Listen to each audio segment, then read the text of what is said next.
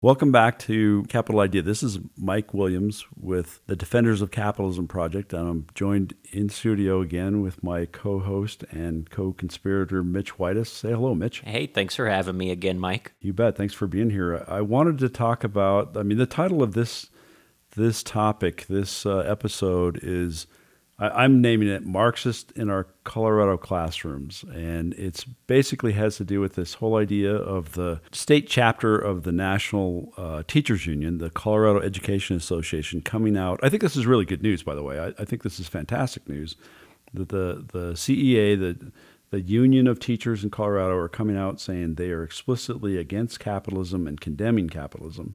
And I wanted to get your thoughts on it. Um, now, I think you know, is my title fair to the teachers? Uh, certainly not all teachers. I can't believe that all the teachers in Colorado would consider themselves Marxists. And I think some did walk out during the resolution. Yeah, in fact, something. I think that's how the genesis of how I found out about it. Uh, there was a report that was done based on a guy who said, "I can't take this. I'm. I see what they're proposing here in this closed meeting of the teachers union, and they're proposing this language, uh, this resolution number three, the economic equity resolution, and one of the teachers just stormed out and said, "I can't be a part of this," which is great, right? I mean, it's good that you have a, a teacher who who focused or, or saw either the incredible ignorance or evil being displayed by some of his representatives at the union and decided he couldn't be a part of it. Well, let's let's talk about what this says, and then I want to rewind a bit and ask why you say it's great news. Okay, because that sounded crazy.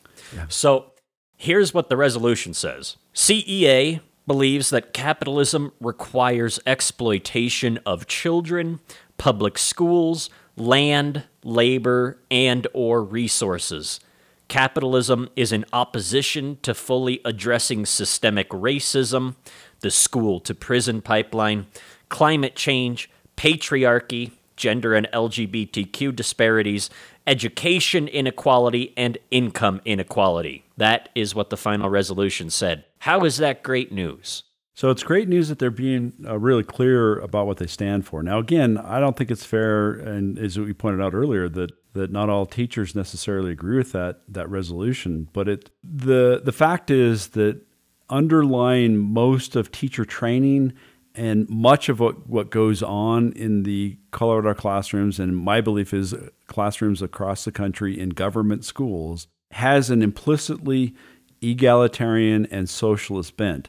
And that comes from Marx. Whether those teachers would acknowledge that or even understand that, that comes from Marx. Marx basically said, you know, from each according to his ability, to each according to his need, need being the standard. And this is what animates this whole idea of an understanding of what capitalism is. Now, it's completely ignorant, it's completely historically inaccurate in terms of capitalism uh, requiring exploitation. Now, exploitation is an interesting word and we could go into that more detail. But to answer your question, it's good news when people have their cards on the table. When when you have consistency with regard to people saying, "Okay, let's communicate," and and I'm saying.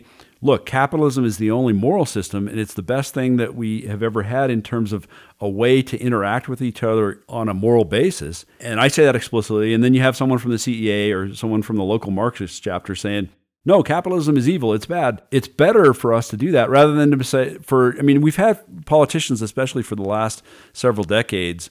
I mean, the most recent example or most famous recent example is Elizabeth Warren. Senator Elizabeth Warren comes out and says, I'm for capitalism. Or even uh, President Biden. President Biden recently said, you know, I'm for capitalism, right? And it's better for someone who's against capitalism, with both those politicians are, which both of them are, in my view. It's better for us to have someone who's explicitly saying what they're for or against. And if someone comes out and says, I'm against capitalism, that's progress, because then we know what they stand for. And then parents who are ultimately the the consumers of this government school environment, they can say, well, wait, I thought capitalism was a pretty good thing, or I work for a company, a private company, and, and I pay taxes, and those taxes go to support this government school, school system, they might say, I'm conflicted now. I see where the teachers union have said they're anti-capitalism and then i'm a participant and maybe enthusiastic or maybe i'm with the teachers union. But you have clarity with regard to the sides. Now we don't have clarity yet in terms of what capitalism is. I mean, these people are saying they're against capitalism and they don't even know what it is in my view. So well, like you said, it's good for parents to know. at least those who are in the know, so that they can say, mm, I think I'll take my child to another school or whatever. If they could. Now that's the, that's well, the other part that's of it. Right? that's where I'm going. Is what if, what if you can't go to another school? Now we're just stuck knowing that we have teachers who belong to this union that believe capitalism is evil. What do we do?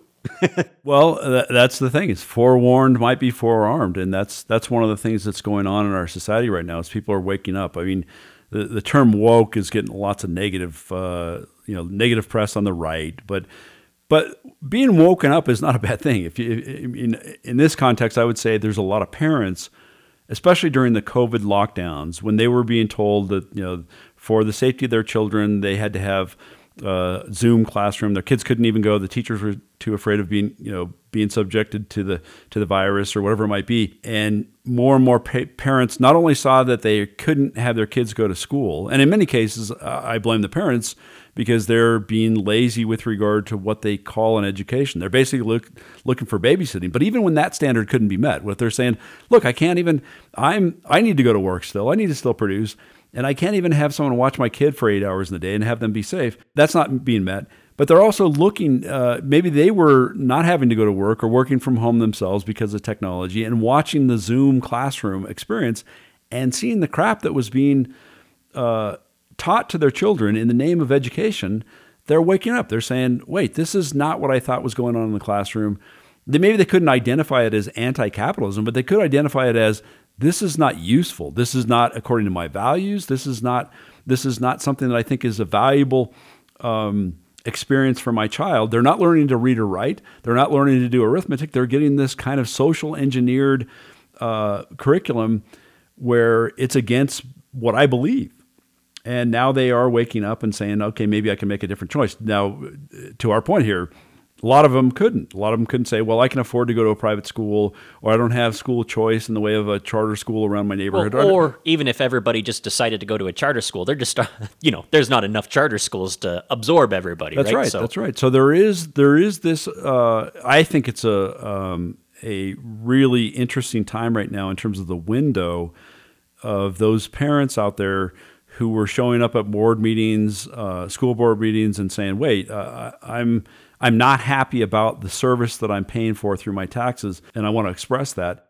You know, whether that energy will continue, whether they'll continue to say, wait, we need to have a higher standard with regard to education. We need to have more explicit transparency with regard to what's being taught in the classroom, and I, and I should be involved as a parent. That's a really healthy, good thing. And hopefully, some of those parents are actually even more informed than that and can point out the hypocrisy uh, as you and I were talking about before, you know, before going coming on uh, in this recording, we were talking about uh, um, Governor Polis um, and actually making some some really thoughtful statements about that. I, I don't know if you want to share those. Uh, yeah, well, I think normally we we wag our finger at Governor Polis, but this time I think we'll give him a little tip of the hat, as Stephen Colbert would have once said. Polis comes out after the teachers union passes this resolution and he says, quote, "What a bizarre thing and, and then he says capitalism is the great economic engine.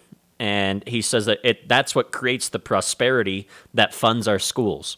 Yeah, and that's he should absolutely be praised for that. That's that's an exactly correct statement. It isn't it maybe doesn't go far enough in terms of, of talking about uh, the the historical nature of capitalism, but as a, as a governor who's actually making an observation about a union of people who really have an impact on our teachers and and our our children across the state, I think he should be praised for that uh, because it's exactly right.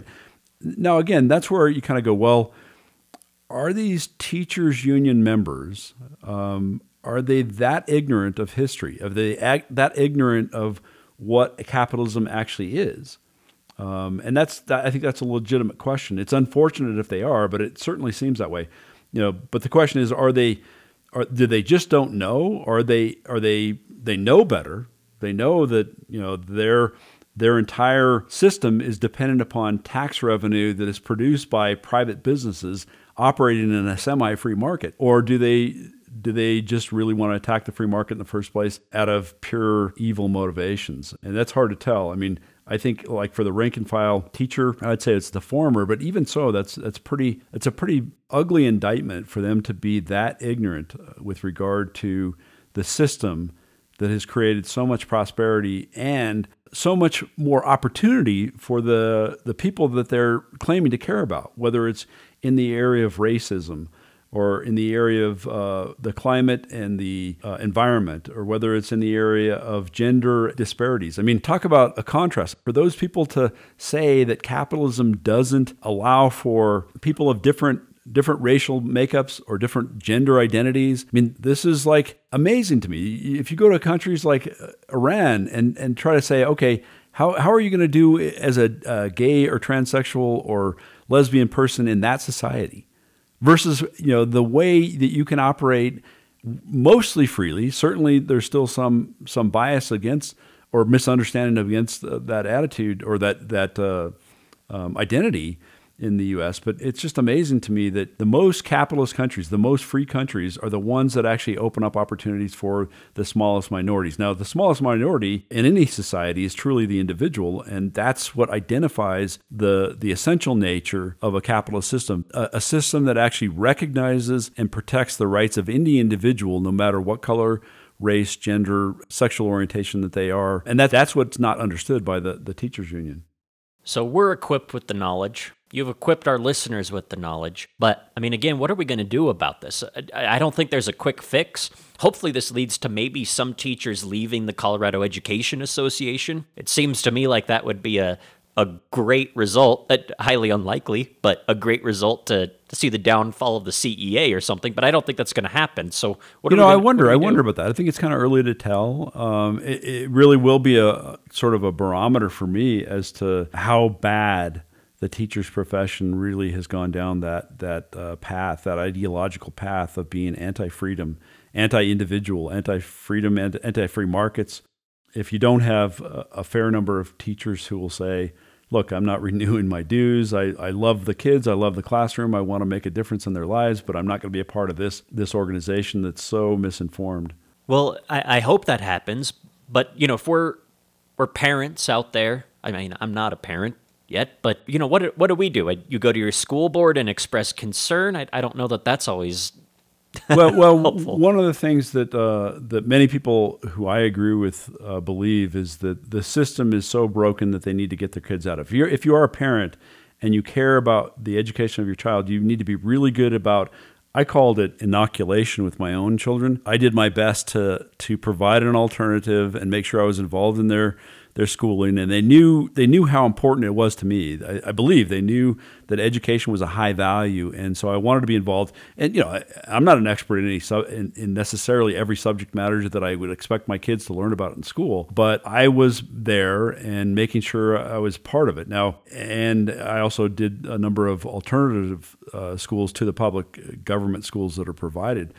But if a person can't do that, they need to they need to be educating themselves the only way you can monitor the education and the quality of what's being taught to your own child is to have some sense of what is good and not good education. And and that's unfortunately it's a cycle right? You got parents who've been brought up in this school system that mostly have felt good about. I mean they, they felt good about it from a social standpoint. They've you know they were cheerleaders or like in my own case tennis player a basketball player or you know Friday night lights football player or whatever, and they, they had that good experience of being in schools, but not really equipped to say, you know, what was the value or what was the quality of education I got. Now, it's becoming so miserable and such an explicit failure. I mean, I, I, can't remember even the stats, but if you go to any big city, and unfortunately, this is partly the problem, is you you get the people who are uh, sometimes the people who are at the lowest rung of the socioeconomic system suffer the most. But if you go to any big city in America, it, the, the level that people are reading at, the kids are even reading at, is just dismal. I mean, you've got I think Baltimore was like 20% of the kids can read at grade level in the whole system.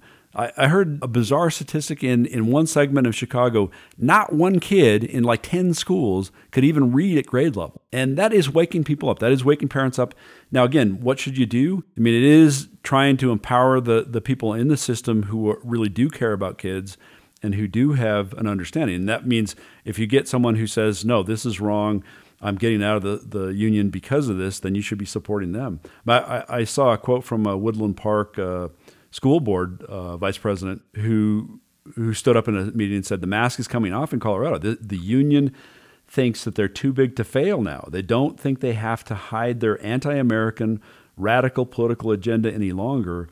and they're determined to push it not just on the government and the people, but on their kids themselves. And and I think that's the kind of thing that know, he's showing leadership in my mind by identifying the problem. Now, there's a lot more to solving a problem than just identifying it. People have to understand what capitalism is. They need to pursue it. They need to pursue what a good quality education would mean and having a better understanding of the system that we really have. I mean, we have had a, a long history, I would call it even a hundred year battle of the collectivists not infiltrating. Uh, they just had a high, they placed a higher value on education. They knew that the way to change society was to change the root ideas. And it, another quote, another interesting point from from the CEA themselves, um, the director of communication from the Colorado Education Association. Her, her name is Lauren Stevenson. When when she heard some pushback on this, she said, "Hey, look, the resolution isn't to be actionable.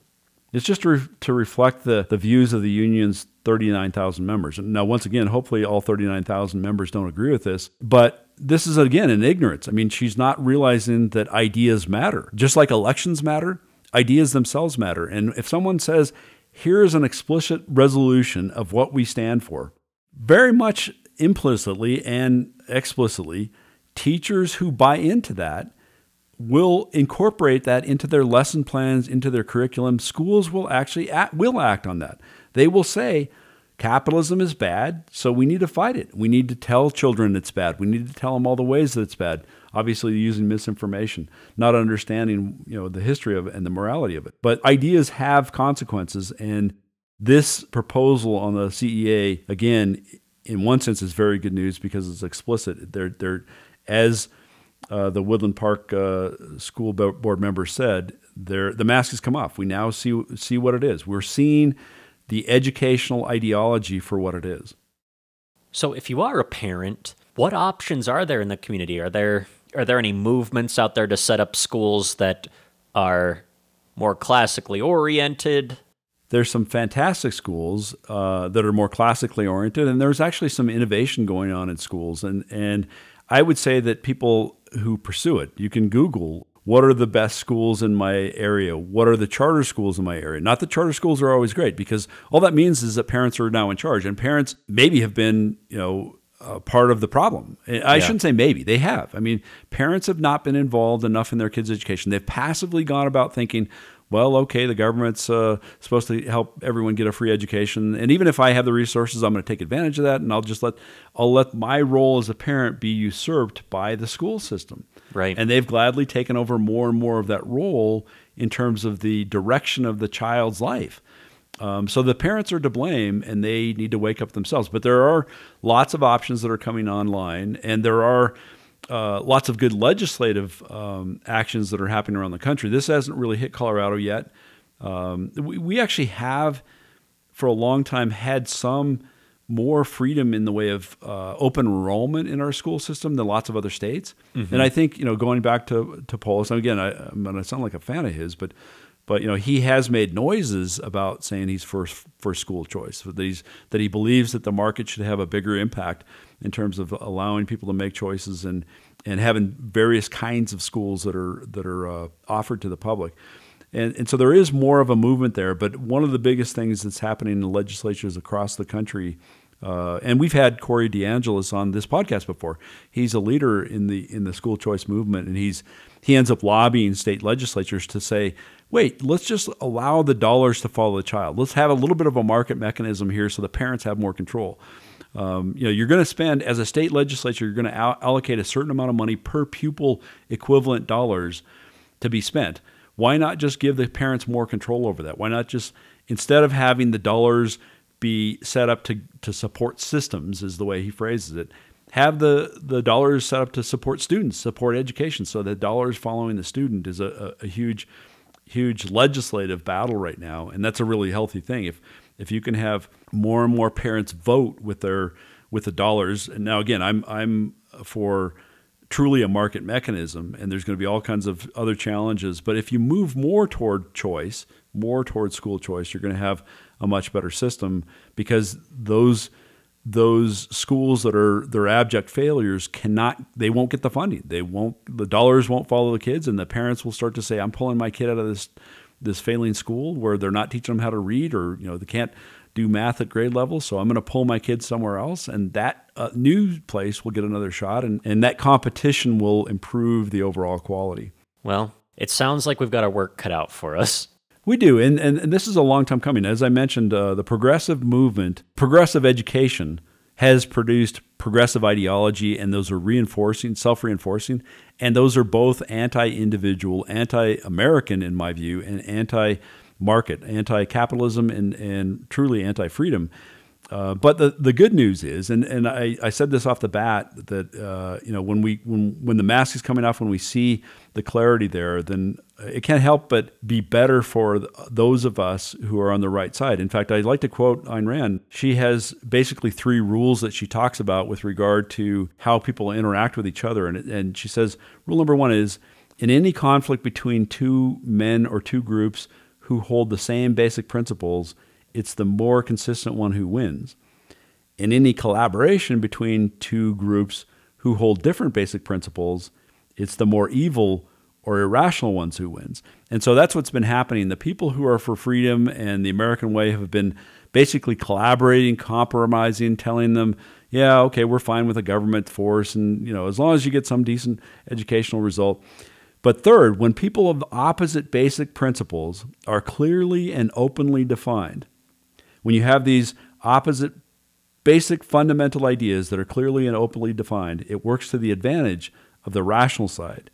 When they're not clearly defined, but are hidden or evaded or in the dark of night, it works to the advantage of the irrational side. And we're claiming uh, that capitalism is based on reason, capitalism is based on individual rights, the proper role of government, having engaged citizens who understand what freedom is about, and that's the more rational side. And so we should celebrate this that, that the CEA is now coming out and being explicitly what they stand for, and therefore we can fight that much easier.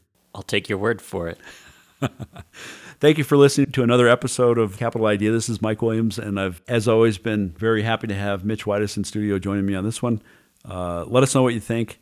Go out there and defend rational education. If you have any courageous teachers out there who are bucking the trend, at least in Colorado, reward them, praise them, lift them up, give them uh, praise, and encourage that courage. And let us know what you think of this episode. We'll be talking to you soon.